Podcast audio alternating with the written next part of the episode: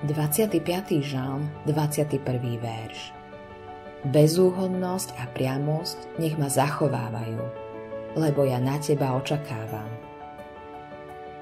Najväčšia istota, akú môžeme mať, je žiť tak, aby náš život zniesol denné svetlo. Byť čestný a pravdivý v našej reči, aby sme neboli postavení z očí voči slovám, za ktoré sa nebudeme vedieť zodpovedať kto žije dvojitý život, nemôže byť nikdy v istote a šťastný. Veľa kresťanov tak žije.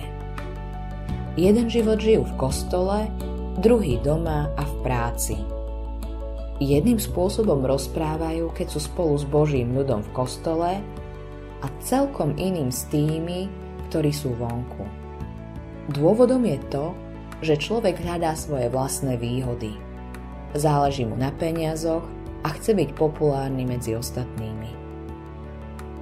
Potom človek dá nabok svoje presvedčenie podľa Božieho slova, rozpráva podľa toho, ako sa to páči ľuďom a zúčastňuje sa veci, ktoré spôsobujú zlé svedomie.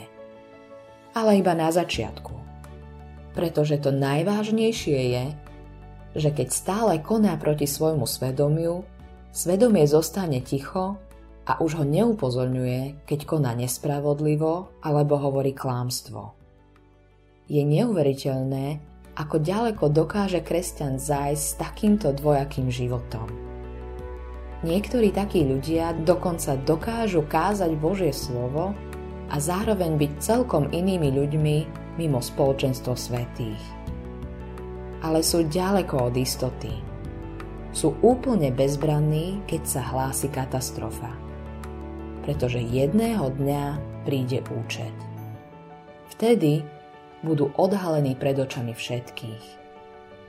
Vpravde je dobré, keď človek očakáva na hospodina a vie, že nemá čo skrývať, či už v živote, alebo v slovách, ktoré hovorí. Modlitbu o to, aby sme boli bezúhonní a priami, nám na naše srdce a do našich úst vkladá sám Pán – Pravidelne sa ju modlíme. Autorom tohto zamyslenia je Eivin Andersen.